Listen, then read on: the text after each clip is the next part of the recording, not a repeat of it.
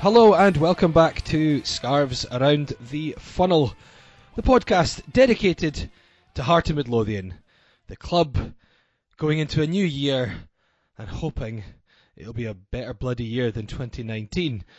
I'm Laurie Dunsire, with very little to introduce us as, other than good riddance to the year that's about to end. Mark Donaldson. Yeah, I wouldn't have ever thought that a team that I support that are 5 points adrift at the foot of the table would still give me some semblance of optimism. but I go into a new year, and I think a few Hearts fans do, based on the reception that the players got after the Aberdeen game, with that kind of, with that worst thing in the world for a football fan, hope. Yes, so we do have some hope. It's not all misery. We will talk about some. We'll talk about some positives and some negatives. So we're going to talk about the last two games for Hearts. Their last two games of 2019: the home derby, which took place on Boxing Day, and then the game also at Tynecastle against Aberdeen, which took place yesterday at the time of recording, which was Sunday, the 29th. We are going to talk about your favourite melees, stramash moments and some VAR moments or hypothetical VAR moments in recent history for Hearts, and actually in all history for Hearts as well. Some people have brought up some extremely older moments that could have been affected by VAR. Very topical as well, given that Rangers have just come out pleading to get in Scottish football.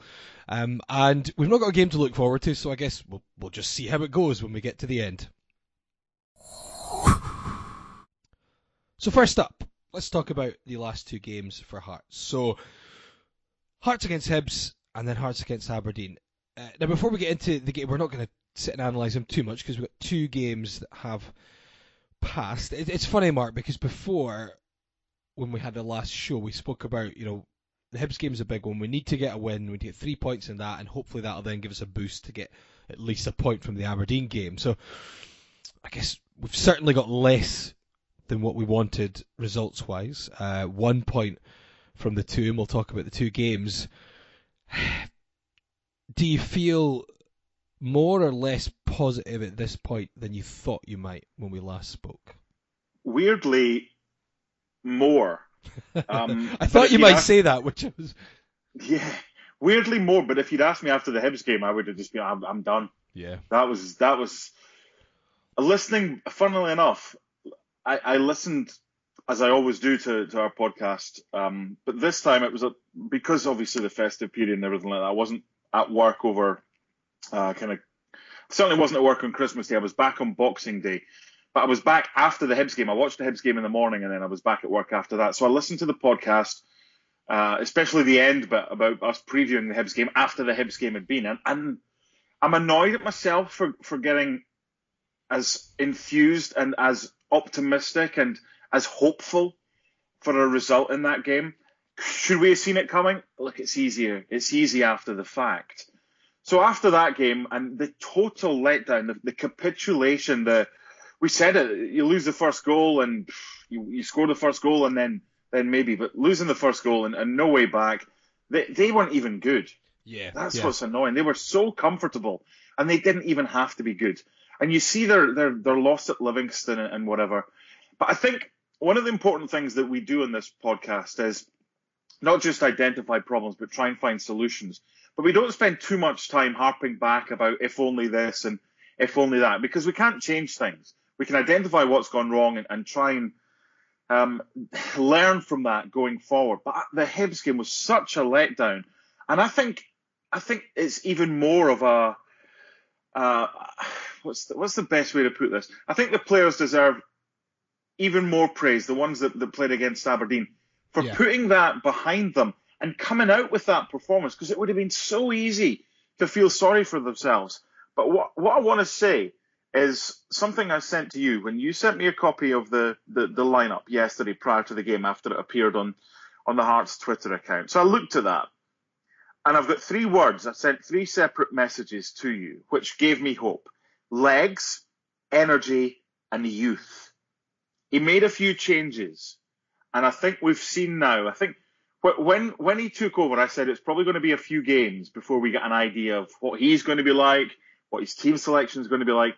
I think we've got a fair idea now about what he's looking for, who he trusts, and more importantly, Laurie, who he doesn't trust.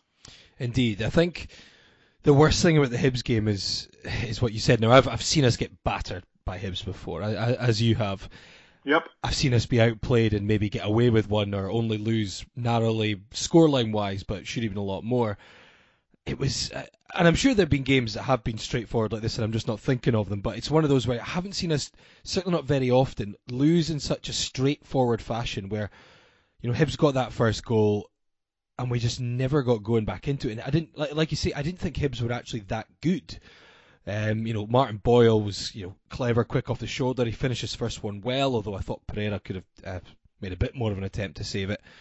Poor error for the second, but just like that, you know, Hibs had two clear chances, one of them really gifted to them by us, and that was it, really. I mean, you know, we had a spell with some chances, but it didn't even feel like a derby almost, apart from the fact that Hibs fans were obviously enjoying themselves, as you would, you know, wouldn't expect anything different. In the away end, it just didn't feel like much intensity, much fight from us. It just, that felt like that was it at that point. You know, a quarter of the way through the game, a silly error, 2-0, and it was very straightforward, very simple, very easy for Hibs, which was really frustrating. They weren't made to work hard for that win. And it was, you know, only their second win at Tynecastle in over 6.5 years, and you actually made the comment on Twitter that it's the first time since, what, 1965 that they've won twice in the league. In the same year against Hearts. Yep. Yeah, I mean, you go through the stats as well, and we've been lucky. We've been lucky with a few things as Hearts fans, but our Edinburgh derby record, most of us, all we kind of know is a better derby record than they've got against us. But the first time since 1977, they've won back-to-back derbies at Tynecastle. And what about this? The first time since 1999 that they've won by more than a goal at Tynecastle against Hearts. So there's so many little things that were so frustrating as a result of that. But you know what? Bigger picture. If we sit here in our end of season review in May and we look back, maybe, just maybe, we will say that the heartache of that game was actually worth it. Mm-hmm. Because you should learn far more from problems, from issues, from downsides in life than perhaps you do from just meandering along. That was a wake-up call. So maybe, and I hope it's the case, that we're sitting in May thinking, you know what, maybe that was a blessing in disguise. It hurt at the time. My God, it hurt at the time. But without that, would we be where we are? That might not be the case, but I hold out hope that it will be. So what I'm going to do, I'm not going to overanalyze the two games too much. So what I'm going to do is go through some negatives and some positives from the games. And I'll start with the negatives because they're mainly going to be associated with the Hibs game, and then go into the positives. And most of the positive will go into the analysis of the Aberdeen game. So some of the negatives for me over the last two games, in particular the Hibs game, slightly away from Hearts, is the refereeing. I thought Alan Muir against Aberdeen actually had a very poor game as well, albeit the big decision, the red card, I thought he got right. But against Hibs, now this is one thing. Uche is his own worst enemy at times, but the referees really have this. It's either very deliberate or they're blinded by the fact that he's just such a big guy. He gets absolutely nothing. It was summed up a couple of times. I couldn't believe during commentary he didn't get a penalty in the first half. When I think it's Halberg puts his arm round him and kind of makes a movement to pull him back, and then they tumble over together. And then the one in the second half where I was actually just laughing in commentary because I couldn't quite believe it. Because Jimmy and I were talking about, oh, it's definitely a yellow. He's going to have to show Hanlon a yellow for that one. Went straight into Uche. Uche clearly took the ball away from him. And not only did he not book Hanlon, not only did he not give a foul, but he gave the foul against Uche Ikpeazu for getting to the ball and then getting absolutely smashed by the Hibs centre-back. Just bizarre. And I'm not Uche's biggest fan. And I think, you know, you've made it clear that you're kind of in that boat as well. I almost think it's not going to work for him purely because he's just never going to get the rub of the green anyway. Look, I wouldn't say I'm not his biggest fan. I appreciate his attitude. I appreciate his willingness to get better. I appreciate his endeavour. I appreciate the fact he knows his limitations and he tries to improve on various other things in his game. And he's certainly someone I would have around. But for the type of football that we're going to have to play, or Daniel Stendel wants us to play, he, for me, becomes that type of we're a goal down with 10 minutes to go and we maybe need to go a bit more direct. He could be the guy off the bench. And I think I probably said before, I prefer him, if he plays, to start than come off the bench. But I think that's changed now with our style of football. So I get what you're saying. What I would say, Laurie, is this isn't new. And I'll tell you why this isn't new. Because when I used to do what you do now, commentate at Tynecastle, I've seen this before. Hearts fans have seen this before. And I'll tell you when we saw it before. It was exactly the same with Mark de Vries. Exactly the same. Tall, powerful, strong, penalised unfairly at times. Don't get me wrong, there were times that Uche makes a meal of it. Uche's doing the fouling.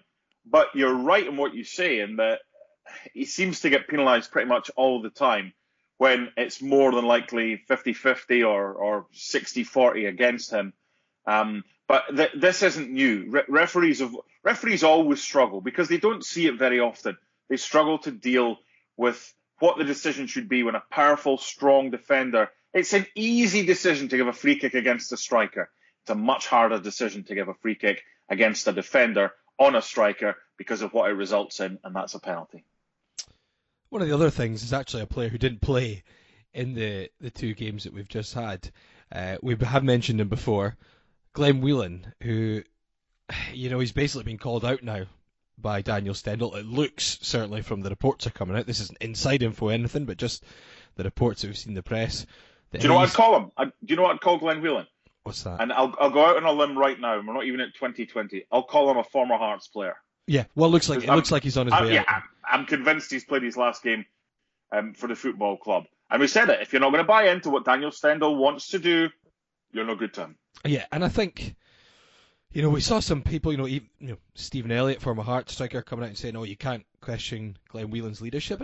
We're not talking about Glenn Whelan in terms of his entire career till now, but in terms of this, what it looks like in the face of it, someone who's signed for Hearts for a short-term deal has got a clause he's not going to do media duties. I think he came here thinking, I need to keep playing, ticking over in a league where, you know I should be playing, getting a game, I can cut it at this level. I don't think he anticipated a relegation dogfight. I don't think he thought Hearts would be fantastic, but I mean, he thought he'd come here, mid-table, maybe if they're having a good season, fighting for the top 3 or 4 places, but I thought it would be the best move for him just now to keep getting a regular game, almost guarantee a regular game, and keep playing for Ireland. And obviously since Ireland's qualification campaign's ended, and obviously they've got the playoffs, which aren't for another 3 months or so, he's just looked not interested. And I don't care what other people say. He's had a great career up until now. I was surprised we managed to sign someone of his quality, but it doesn't matter. If you're not up for it now, like you say, it's not going to work out. So fully behind Stendel with this, and if there's anyone else who's in there lurking who isn't committed, then I hope he finds a way to get rid of them as well, whether it's maybe as publicly as this or not. So just disappointing though, that a footballer of his kind of experience and calibre is, just, I guess, looks like he's going to leave as someone who will be unfulfilled, I guess, in terms of what he could have done. Yep, and I don't want to spend too much time talking about someone who's not going to be part of the future. It's about onwards and upwards. Yeah. It has to be upwards because we don't have any other way to go. We've got no other way to go. So, well, let's talk about some positives. So I've got quite a few. We might not get through them all because we've got some other things to get to. But first up, off the field, the fans, which this is going to refer mainly to Sunday against Aberdeen. I was a bit worried about this game because, you know, a derby defeat, we're adrift at the bottom. Wondered what it would be like, but the fans really got behind the team, and I thought they were absolutely terrific. And I thought one of my favourite moments was after the red card, actually, when, you know, it wasn't a case of, you know, the Aberdeen fans, obviously they had a big cheer and it was a chance for them to get G'd up, but the Hearts fans had a great roar and they gave Sean Clare an absolutely terrific reception when he went off, because hard to criticise. We'll talk about his actual the red card in a moment, but, you know, hard to criticise too much, and I thought he'd been brilliant in the last, you know, the two games up until that point. So I thought the fans were outstanding, and I thought that played a really big part in how well the team played against Aberdeen, in particular when we were kind of not pegged back, but when the game kind of turned on its head with the red card and the goal. The reception for Sean Clare, first of all, I think it was thoroughly deserved, and it's an appreciation as well of someone who is the epitome of what every Hearts fan would be in a maroon jersey. They'd give their all. They'll try hard. They'll make mistakes. But it's the lack of effort, not from Sean Clare, from others in the past 12 months, mm-hmm. that the fans have it's just pissed the fans right off. Sean Clare has really turned the corner. And he's someone that he'll get so much from that as well, Laurie, because I'm sure when he gets the red card, he's thinking, oh, God, I'm going to walk all over the tunnel, what they're going to be like. And then the fans went up. They got on their feet. Mm-hmm. Some of them, they applauded him, and he responded. He kind of gave it, come on, with the arms. And I think that moment could be the moment that gets inside Sean Clare's head and makes him think, yeah, I belong here. Mm-hmm. This club's for me, and I'm going to do everything I can to repay these supporters, some of whom were on his back, and probably quite rightly so. We had the conversation about booing, and I'm not a fan of booing during games. At halftime and at full time, fine. I don't like when players get booed when they go off either. And I know Mulroney had it, and we can discuss him later. But this is about Sean Clare, and Sean Clare has improved. He's put his difficulties, his difficulties that he admitted himself he was having issues. We all have issues in life. Most of the issues that we have, other people don't know about it, apart from immediate family. It's how you deal with that. There are tough times. You've got to tough it out. And that could be the making of him. And I think for the fans, I think the bar is slightly lower right now for what Hearts fans deem as acceptable. Yeah. Because we're at the foot of the table, and all we're after is a sense of there's improvement there. There's purpose. There's something I can latch onto. There's something I can get behind. And I think we saw that. It's so sad that just effort is enough to get people back on your side. But that's how bad it's become. And as I mentioned earlier, Laurie, I don't want this to be a, Levine did this and this is the state we're in now or whatever, because we can't change that. But it is a damning legacy that has been left, that a 1-1 draw at home to Aberdeen, with 10 men, we get a reaction like that because of what we'd had previously and the mess that had been left by previous incumbents. So the fans were absolutely outstanding. And it's a crucial, crucial thing as well, because the last thing you want going into a break and then coming back, when you're trying to get, and I would feel so sorry for those behind the scenes trying to sell tickets for the Airdrie game, and then I don't even know if they're doing half-season tickets this year. If we didn't have any positives from that Aberdeen game, if it was a repeat of the Hibs game, I don't know where they go from there, because you're just looking for blind loyalty and blind optimism. At least we've got something that we can cling on to now.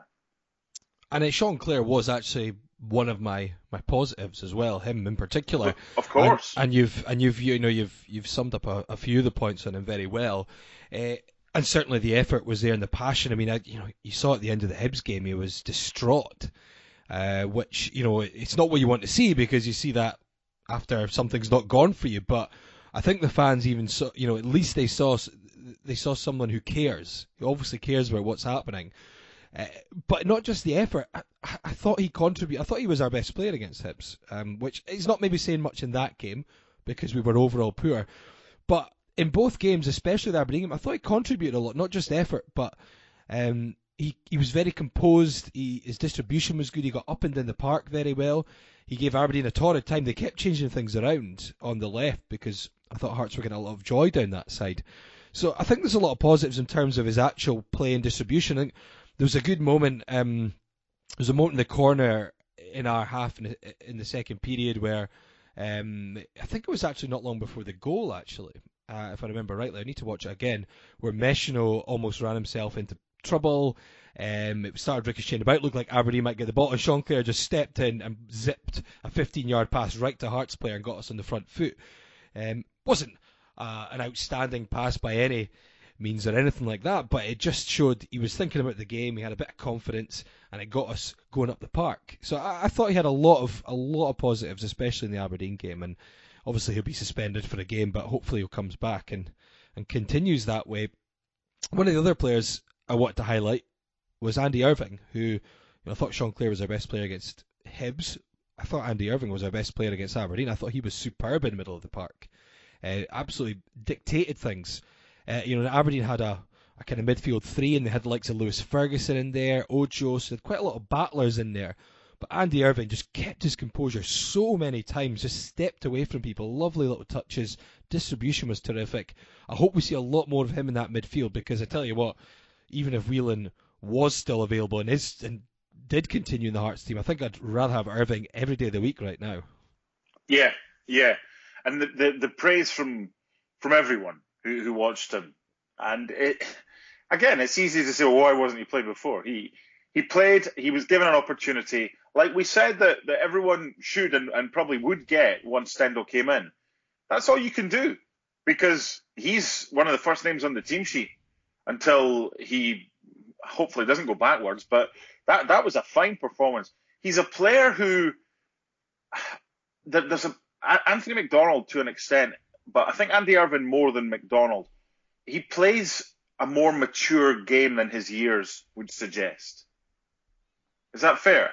Oh, yes. I feel like he's only 19, and his kind of his composure and remaining level-headed with a lot going on around him, I thought it was terrific, especially as the game kind of wore on. Because even at 10 versus 11, it certainly opened up because of the extra space, and Aberdeen came into it more. But I still thought we looked the more dangerous side in terms of actually, you know, creating a chance with a more measured creation of a chance. And I thought Andy Irving was still at the heart of that. And going forward, he can take a lot from that. And he'll get Peter Haring back, hopefully, mm-hmm. Not long after the break. And that'll be a big help for him as well, because the leadership of the on-field leadership of players for youngsters is so important. I'll always hark back to when Webster played with Presley and got better. Even when Berra was younger and he played with more experience. I think it's vital, and fingers crossed we can get to the bottom of Stephen Naismith's injury, because I think he improves players as well on the pitch. Those who are willing to listen. And we've seen a couple of incidents, one with Uche, and Uche's having none of it when Naismith's barking orders. But Naismith's not doing it for the good of his health. He's doing it to try and improve players, and he's the kind of on-field leader. And if we've got Haring and Naismith to an extent on the pitch, I think Andy Irving can only benefit from that.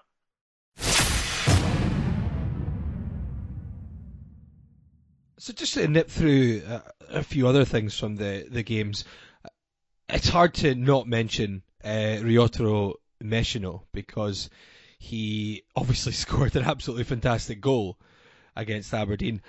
And I really hope he can kick on now, because he's one of these players that does offer something different. And I think when you go on later in the show to talk about your team for the rest of the season, I'm sure he'll feature heavily in that wonderful goal. But I just love his enthusiasm. You saw that a couple of shots in the first half. One just kind of dribbled wide. One went well over the bar. But I think the Hearts fans like that he's someone who will be direct, will go and try and find room, and will get shots away. You know, he was unlucky not to get a goal against Hibs as well. So I think he is a really positive player, and you can see him developing more and more in the team and getting more confident as well. Yeah. There was an interesting quote that he gave, and I don't know who spoke to him afterwards. Otherwise, I would have credited them. But he's saying, I get the team now. I get the style of football that Hearts not necessarily trying to play, but is played in Scotland. It's quicker than he's used to. I've got a nickname for him, and it'll be a nickname for people of a certain age who will remember this as an annoying TV ad in kids' TV. He's a Weeble, because Weebles wobble, but they don't fall down. And he doesn't get. It was so annoying. But he doesn't. He just gets up and gets on with it, and he always bounces back. That's why he's a Weeble, because he's here to learn. He's here to improve. He's here to show what he's capable of, not just to Hearts, but more importantly to the team that bought him, Manchester City. Now, Manchester City on their books have got loads of players, and you have to be something really special to get even a sniff of their first team. And there's a lot of players there that have got so much talent, but will never make it there just for whatever reason. Yeah. So it's taken him a little bit of time, understandably so. It's a totally different culture to what he's used to. But this is a kid that always seems to bounce back, isn't phased, wants the ball. He's the type of player that we're going to need under Daniel Stendel.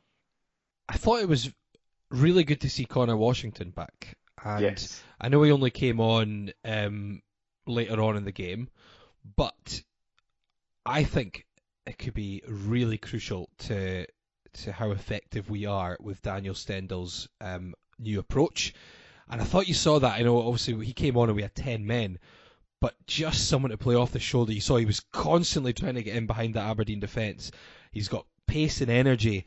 And it'll just be, I think it'll change the whole dynamic. And I know, you say Uche does try, he puts a lot of effort in, but I think it'll be night and day if we want to play this way, if we've got Connor Washington up there. 100%. He's just he's a difference maker. He's someone who, and we're still to see his goals on a regular basis. To an extent, that's never really been his type of game. He's like a... It's not a false nine. He's like a pressing forward, isn't he? Yeah. There's like different letters, like FW for forward, MID for midfielder. There's a thing that is used in Europe, SS, second striker, okay. SS in Euro, Jesus. It's getting a bit Lazio for this, is it? Yeah, a little bit. Is that too soon?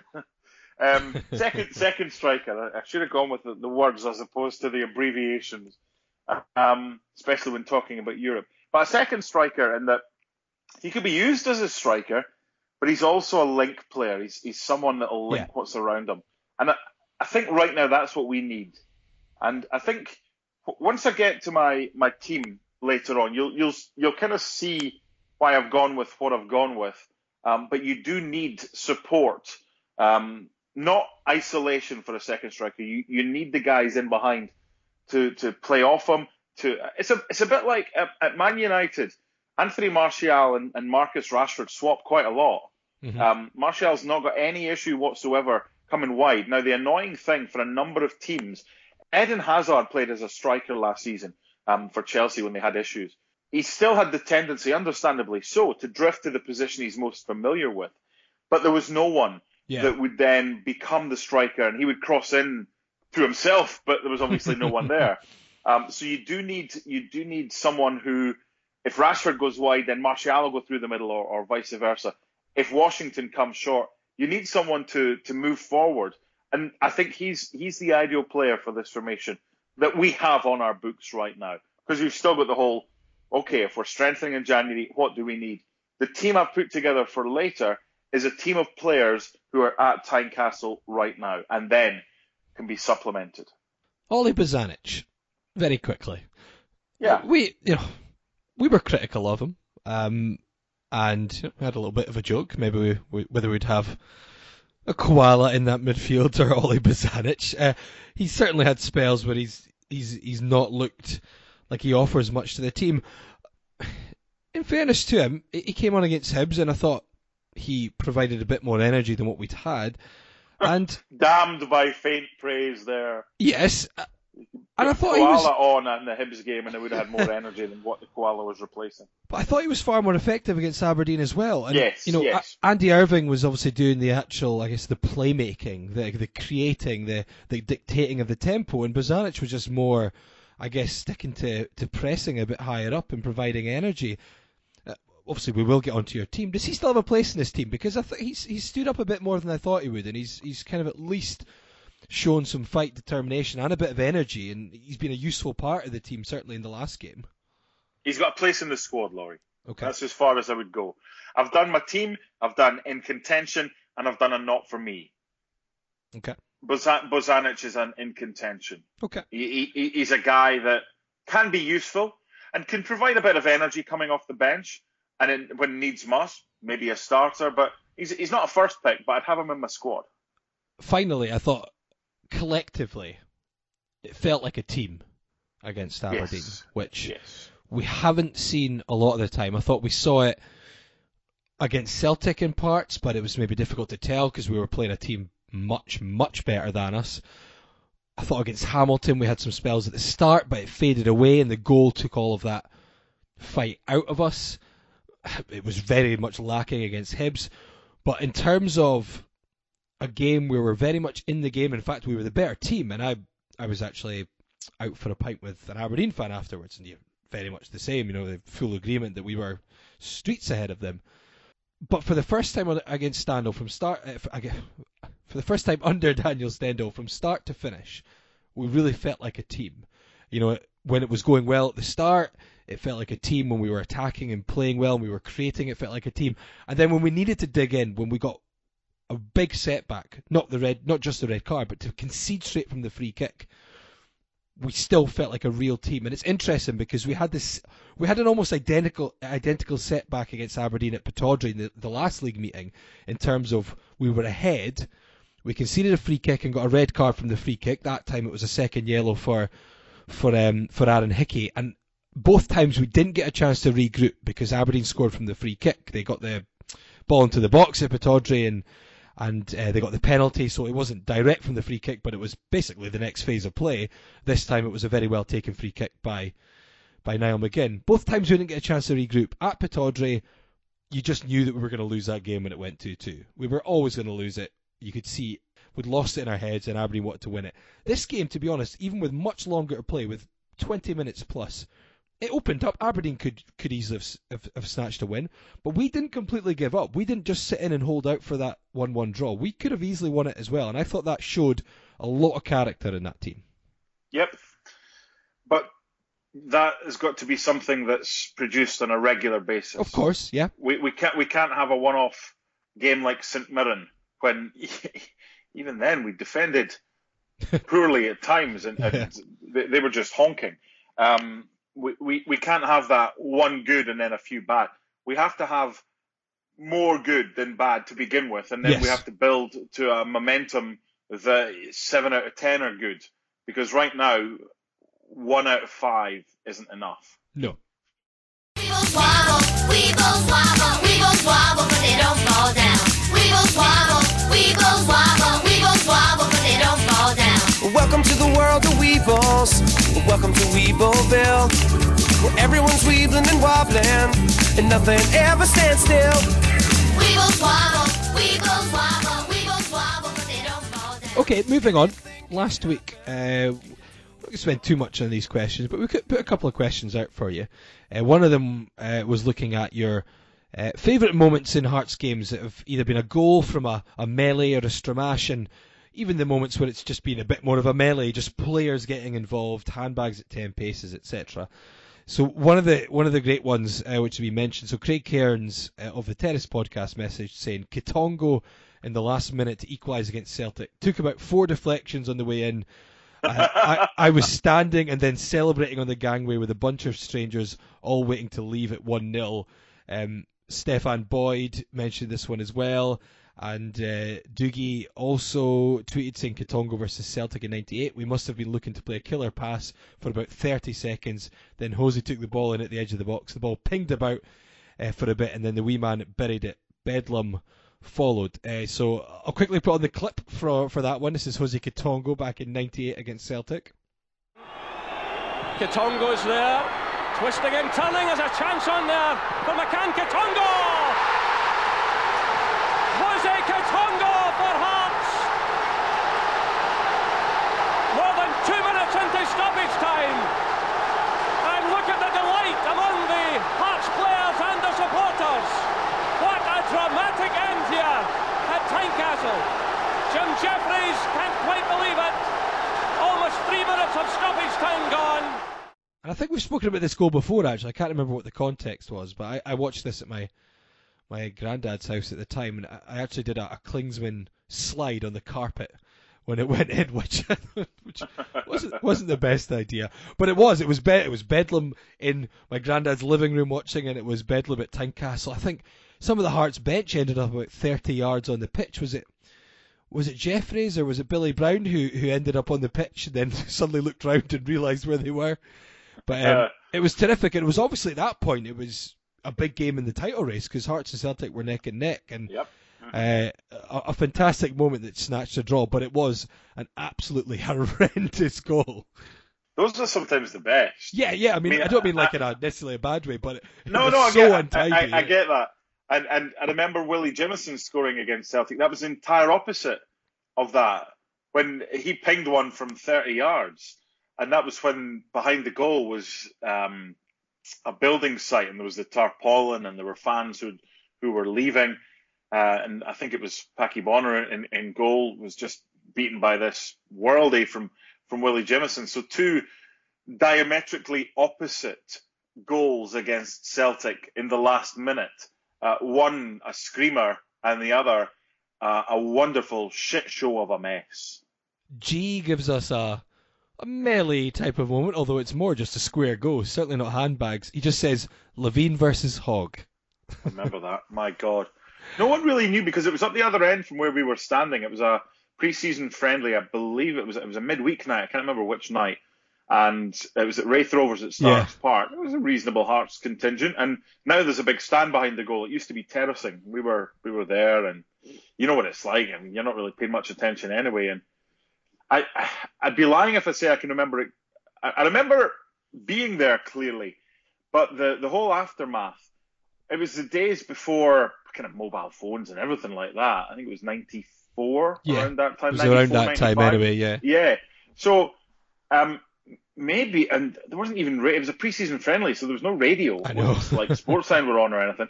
We probably had to wait until the following morning, unless there was someone on the bus or who you were with that got a clear sight of it, because it wasn't like Chinese whispers. It was the other end of the park, and we didn't really know what had happened. Thankfully, the press box at Starks Park is right there. It's at the corner of that wee rickety rackety weird thing, that stand. So they were able to see, and they obviously spoke to the protagonists afterwards, or those they were allowed to speak to. But that was, that was strange. And I want to do a kind of a Hearts Hardman World Cup, and I want to do that between now and the end of the season. We'll get to it. We'll try and do it better than we did with the Hearts strips. But both of those two players would be in. Levine will probably go far, because Levine could handle himself. But so this is the whole thing. Graham Hogg could as well. When Graham Hogg was at Man United, he was one of the Hardy boys. So to knock him, not spark out, but to send him down to the canvas so he didn't beat the count of 10. I mean, Hoggy was a Hardy boy. But Levine will go far in our Hardman 11 World Cup. Has there been many internal fights between Hearts players that we've seen? I was trying to think of this when you were talking, because that we've seen, or obviously I mean, not ones that obviously there might be ones that I'm sure there's been plenty on, like the training grounds and behind the scenes in the dressing room, but just visible ones, you know, because you of course remember the Newcastle one, the Dyer and Bowyer, which was ridiculous, and they're both getting sent off in a competitive game as well. But I'm trying to think if there's been any other, you know, notable, not necessarily fisticuffs, but even just squaring up between Hearts players.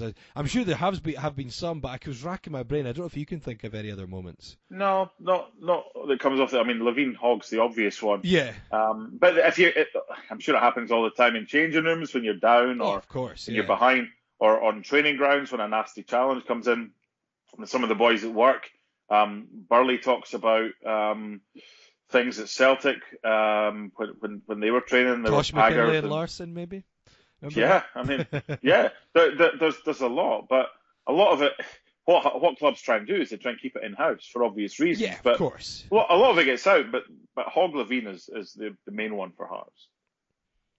In terms of melees and stramashes, Scott Coburn says the 3-3 scuffle at Perth, which I mentioned last time. He says, one of my son's first games, sat in serene mixed family stand, responsibly seethe silently at home.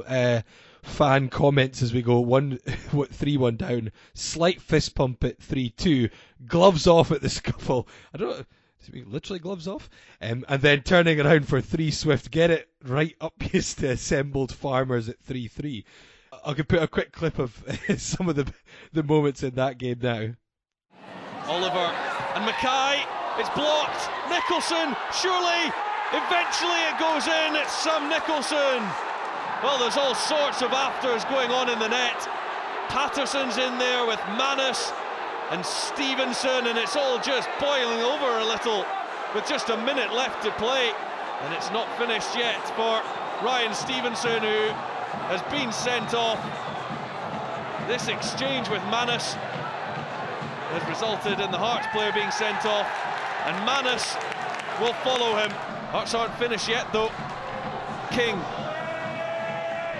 Wilson, they're level now. It's 3-3, what an incredible game here in McDermott Park. And it was a crazy game, that. It's quite funny, I'm just thinking.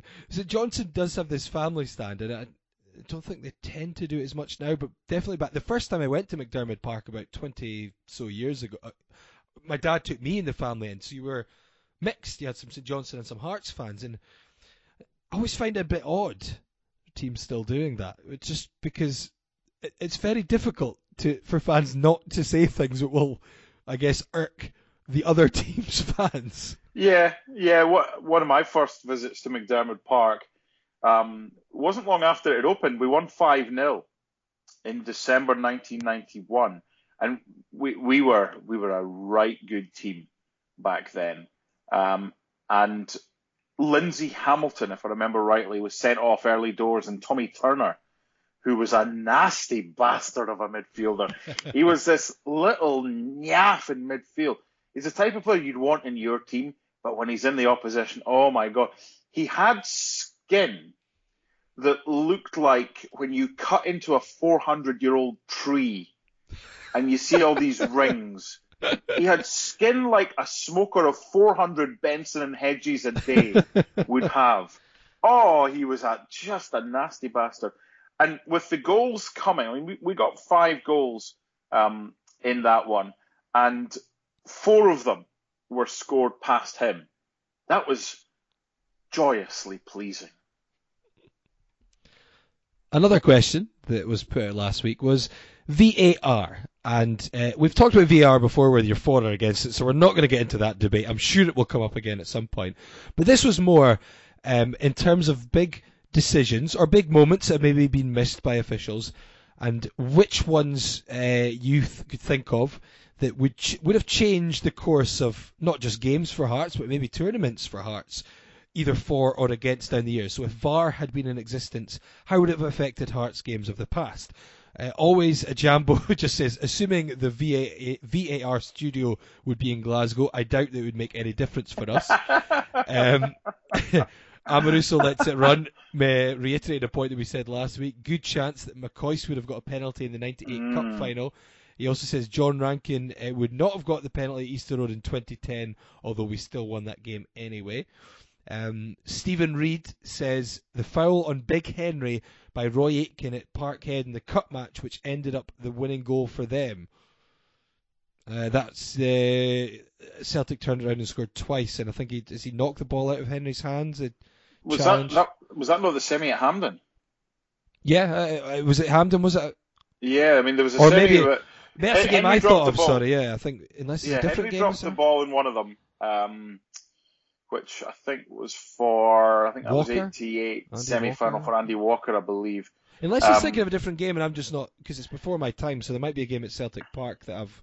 Yeah, maybe. I mean, I remember whenever we were drawn at Celtic Park in the league, I remember Davy Syme refereed a quarter-final, we got thumped, and we had a couple sent off. There was also one, I'm sure the Hearts goal, and I haven't checked it in ages, I'm sure the Hearts goal against Celtic in the 88 Cup semi-final that put us 1-0 up. Was it a Whittaker cross and McPherson I don't know if it was GBH on Bonner. My mind might be playing tricks on me, but we got away with it. You were kind of allowed to back then. You can't really challenge goalkeepers now, though. Oh, I don't know if I've told the story before. If I have, I want to tell it again. Hearts Cup semi-final, Sunday, St Mirren. Cup quarter-final, sorry, Tynecastle, St Mirren, late 80s. Sandy Clark had basically... he had this thing with Campbell Money, and Money was shit scared of him. And Sandy sent Campbell into next week with a challenge now you'd probably be banned from football for. But back then, I don't even know if he got a yellow card for it. It was just a good, honest challenge. Campbell was unable to continue. They put, now this is testing me, I think they might put Neil Cooper in goal, the centre-back, the blonde-haired centre-back, not the Aberdeen guy, the other one. And we comfortably won that quarter-final. But that was in the days where... It annoys me, and it's frustrating sometimes listening to Jimmy and some of the guys I work with as well, because, there's never a foul back in my day. Yeah, the laws have been written and changed so many times since your day, Jimmy. And we get that. It's different, and now it's so much more sanitised, which to an extent, you look at the Cosgrove challenge on Christopher Eyre at Celtic Park recently. That wasn't even a foul in days gone by. Did you think that was a red card now? Aberdeen didn't, McInnes didn't, and their chairman Dave Cormack's come out, and Haberden and Lennon's now had a go at Cormack. Did you think that the Cosgrove challenge on Ayre should have been a red card recently? It's going to get into a similar debate that we had about Ben Guruccio, where I think the interpretation of the rules is... this idea that you can't leave the ground. I think it's always going to be a red card these days, but I'm still slightly dubious about the fact that I don't think it... I think referees have got this thing where if you leave the ground now, if you jump towards a challenge, you're going to get sent off. And I think there's still room for interpretation there. But I'm not surprised. I'm not surprised. I wouldn't have bothered appealing it if I'd been Aberdeen. No, and it was never going to succeed. But he's not endangered the safety of an opponent. Was it reckless? Did he use excessive force? Again, but this is what we are these days, and this is what we've become. And it's not a case of back in my day it wasn't even a foul. It's a case of play to the whistle. With regards to VAR, we've seen that this season, that defenders stop and the guy continues, scores, and the goal's actually allowed.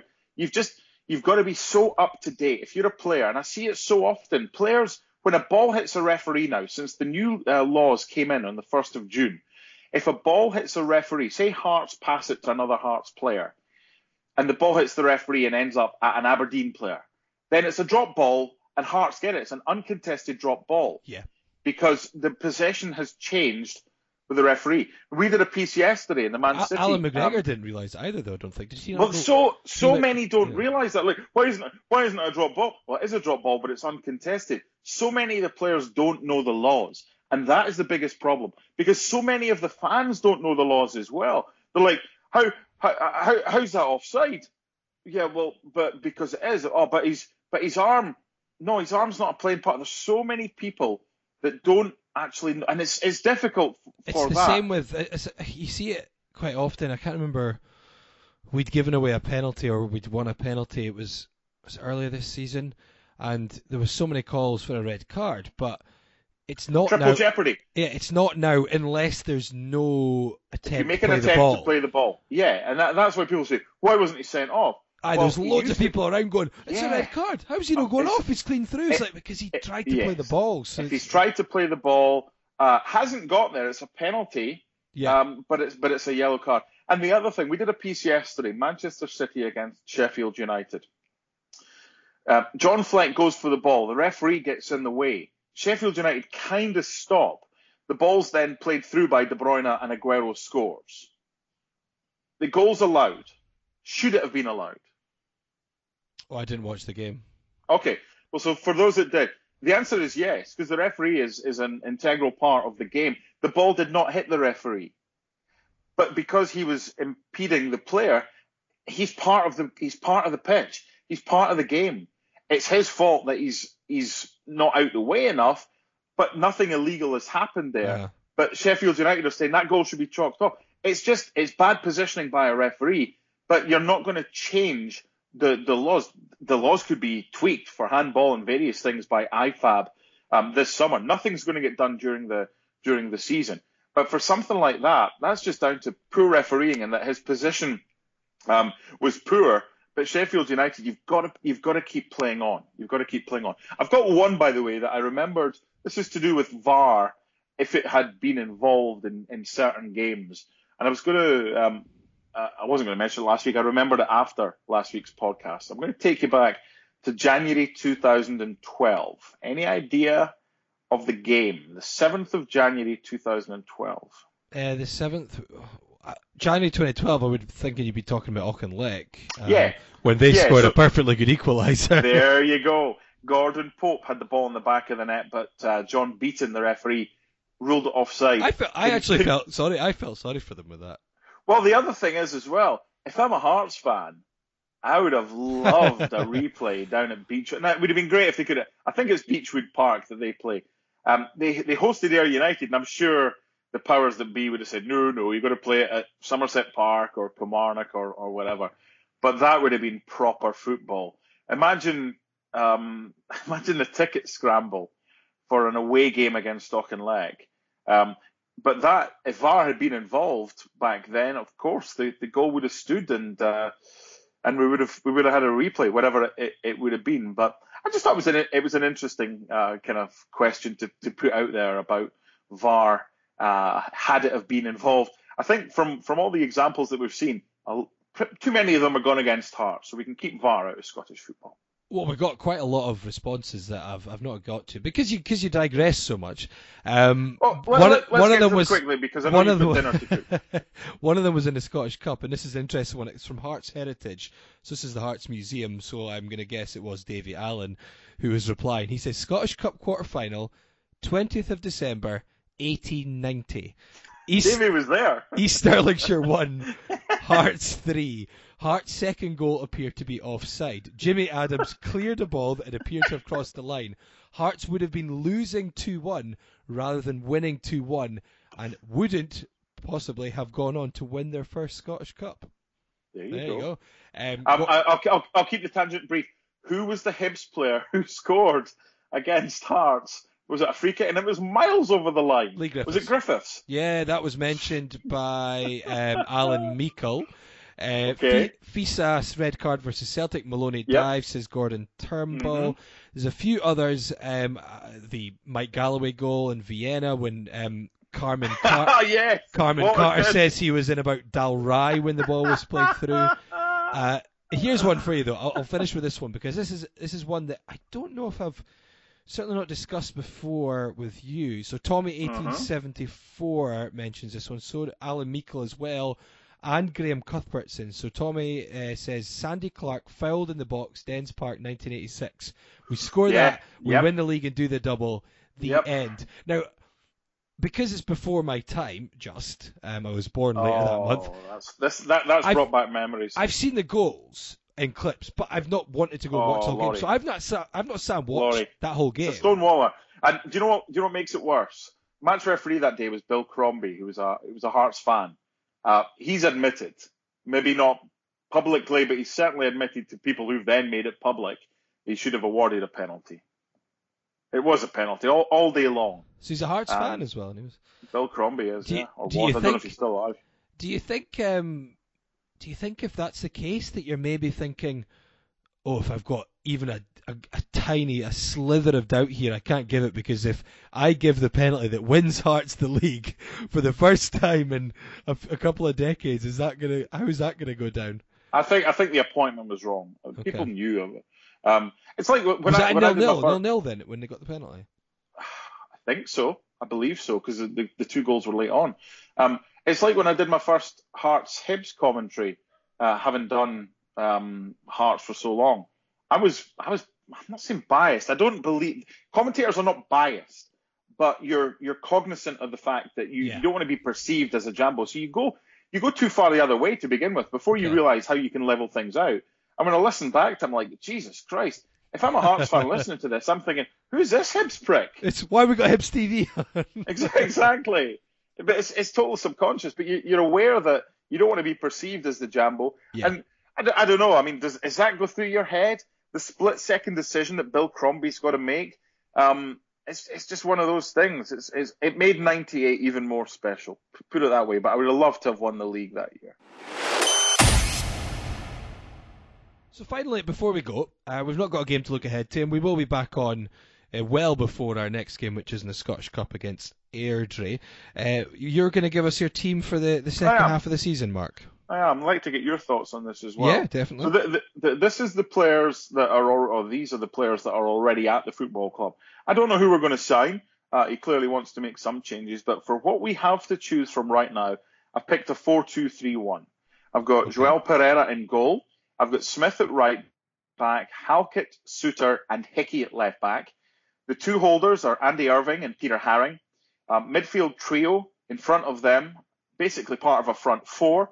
Sean Clare on the right, Rio Meshino on the left, and either Jamie Walker or Stephen Naismith playing the number 10 role behind Connor Washington.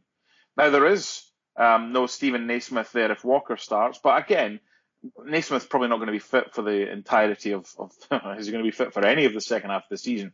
So Walker or Naismith. In contention, Garuccio, Damour, Henderson, Bozanic, although he's up at the end of the season, Morrison and Uche. Not for me, Bobby's Lamal, who's still under contract for one more season after this, Christoph Berra, Jamie Brandon, who's out of contract, DiCamona, who's out of contract in the summer, Stephen McLean, who's out of contract, Glenn Whelan, who's out of contract, Craig Whiten, who's not up until 2021, Eddie White, and Jake Mulroney, who, if we can get him to Atlanta, then I think we could all chip in and partially pay the airfare. So what do you make of the 4-2-3-1? Pereira, Smith, Halkett, Suter, Hickey, Irvin and Haring, Clare, Naismith or Walker, Meshino and Washington. I like it. I'm still not convinced that we have, in terms of goalkeepers, I said this before the game. That, this is what we've got to work with. Yeah. I'd like to think Craig Gordon comes in the summertime, but based on what we have, we're not going to sign a goalkeeper in January. We've got a guy on loan and two under contract. It's not ideal, but take that out of the equation. What about the 10 outfielders in the 4-2-3-1? I like it. I mean, you have Smith in there. There's no doubt that he's one of our best players, so him at right back works. Hickey on the left, he's done very well. He's one that's still performed in the last, even with a few games where the team as a whole weren't. Halkett and Suter, I'd be delighted to get Suter back. I think that'll, like I said, with Washington up the top end of the park, I think it would make a world of difference to have Suter there taking the ball out. You'd have two then who can take the ball out. Halkett can do it, not quite as well as Suter, but I think he can do it. So I like that. Haring and Irving, I think that's it. I think that would be a really good pairing because you've got Haring who does a lot of the simple things, but he's a kind of an anchor man in there, which would be very crucial and stay classy. Yeah, and allow Irving to be more of a playmaker from deep. I think he suits that well. You saw it against Aberdeen. Washington, definitely Washington up top. I think he would be important. The three behind. Still interesting because I agree. I think Meshino, especially coming off the left, or like I said to you before we came on air, I think he could play any of the three, in particular coming off the left or in the centre. The other two positions are interesting. So on the right now, Claire's been terrific actually recently. He's been the most improved player under Daniel Stendel. I still don't know where he's best. Positions on the park because I don't think it's a right back. No, he's played well, but I think he's someone who's still looked out of position though playing well. I think he's more of a creator.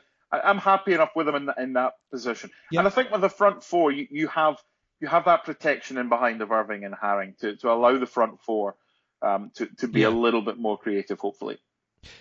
And Walker Naismith is interesting because Walker, I don't think he's quite been firing yet since he's returned. I know he had the injury and stuff, but I think there's possibly more to come from him, and we've seen all these heat maps out there that basically show that Walker is not doing a lot of work on the pitch.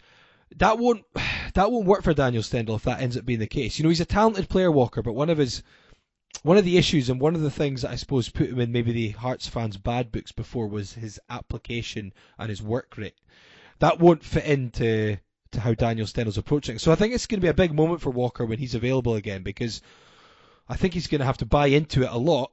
I think he will. I think he's part of that kind of younger gen. I know he's not 30, but I think he'll realise that it didn't work for him down south when he thought they had the riches and he would move to a bigger and better thing after Wigan and whatever. This is his second chance, and if it dawns on him that hey, I better get my game up, I think it will. I think he's my 1B. Naismith is my 1A. Naismith's my first choice when available, not Walker. I'm pretty happy with that. I like the look of it. Yeah. And by the way, Liam Lindsay, if we can get him, he's a player. Yeah, he's a player. Mami Diouf, again, getting on a bit as a striker, but still got a fair bit of pace. Came on recently for Stoke, so it's not like he's way out the picture, and he'd still be pretty match fit. Good player, Diouf, and I think he'd be all right. He'd be a nice option and a nice alternative where you could go 4-4-2. You could have Diouf and Washington in attack if we do get the pair of them. Liam Lindsay as well from Stoke. And Etebo was one that was also mentioned, but I did raise an eyebrow when I looked and saw that a year ago Stoke paid over £6 million for the Nigerian international. I don't know if his name's just getting thrown in there with the other three, because there's the goalkeeper they've released, Lindsay you mentioned, Diouf, and then there's Peter Etebo. But it would seem bizarre if we would manage to get someone from them who, even if it's a loan deal, who they've paid over £6 million for a year ago. Well, they'd be paying the most of his wages. But just in terms of what we've got, so I'm just interested in looking at the players you've said a definite no to, and or ones that will be out of contention, in particular when their contract goes up. So, Jake Mulroney. Now, he was very poor against Hibs, and then wasn't in against Aberdeen. I have to say, I'm one of these where I didn't really get the outrage at him wearing earphones in the warm-up, but I said I probably felt more outrage at how poor he was on the pitch. I think the biggest story there was missed. How far is the range of his bloody Bluetooth? That's impressive. But in terms of his play, it's an odd one, Mulroney, because he came onto a game a couple of times, and you would think, given the fact he's a energetic, pacey player, that he's one of the few players that might have fitted into a Daniel Stendel team. But you're saying, is he done for you, though, just with his kind of, I guess, recent performances? He's done if we got a bid from Atlanta. Oh, no, yeah, I agree with that. That's why. If we don't, then he stays. He's in the contract till 2022.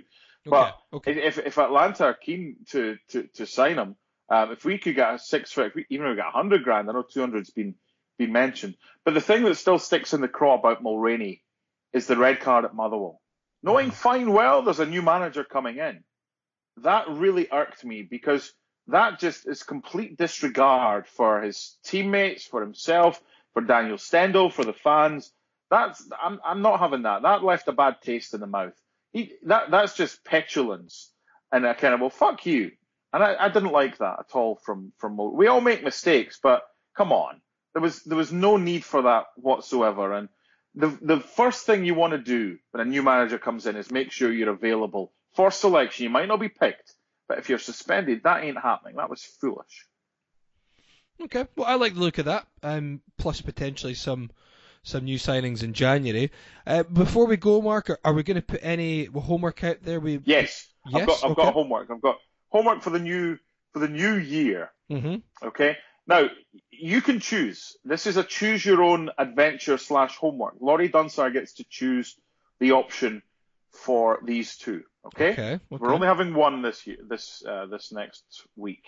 So the obvious one is your Hearts-related New Year resolution. Okay. And the second one, which we can keep if you don't want to use it just now, if you want to use the resolution, is simply #limbs. LIMBS. What's the most danger you've put yourself in by celebrating wildly a Hearts goal? Now, the obvious one would be Templeton or Öztürk or the Cup final. You're only allowed one. You're not allowed more than one pick. #limbs. LIMBS. Your choice. Which one of those two would you like to choose? We can save the second one for another time. I like the New Year's resolution for now. We can obviously go back to the other one. So yeah, your Hearts related New Year's resolution. So is this in terms of Hearts as a team or the fans themselves? Or anything you want. Any Hearts related New Year's resolution, be that personal, the club, the team. Okay, I like that. So we'll put that out there as the homework for next week. So get in touch.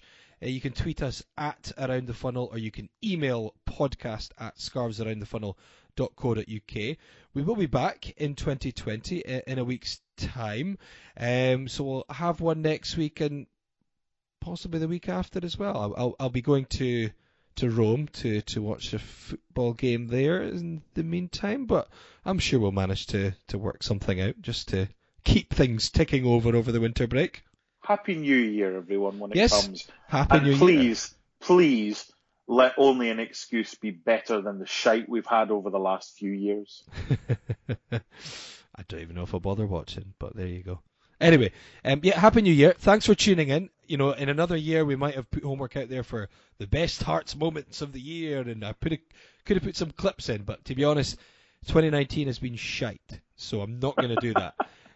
Hopefully this time next year we'll have a wonderful array of moments to pick from, and we can give you a wonderful montage of big goals and big moments, but not this time. So thank you for listening. We'll see you next time. Happy New Year, and let's hope that 2020 is a more prosperous one for those of a maroon persuasion.